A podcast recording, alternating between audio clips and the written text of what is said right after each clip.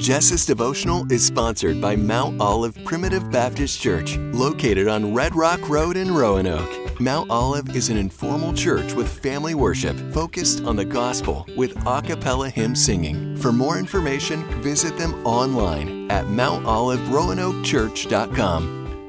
If you've ever sat and listened to some people pray and have thought, man, their prayers are so elegant. They always know what to say. They always know how to pray. God must really be listening to them.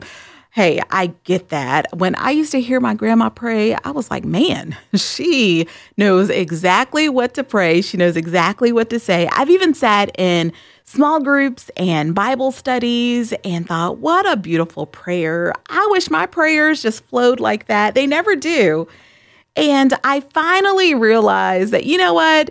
Not everybody's prayers are going to sound the same, but God hears them all the same. It took me some time to finally get that, but now I do. First of all, our prayers, they don't have to be pretty or eloquent for God to hear them. He hears them all. He still hears every single prayer, even the ones that are words of frustration and anger and worry and fear, even. Your prayers can be those of sadness and brokenness. No matter what they are, no matter what you're feeling, God can hear them all and he handles it all.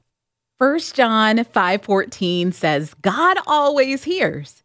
This is the confidence we have in approaching God, that if we ask anything according to his will, he hears us.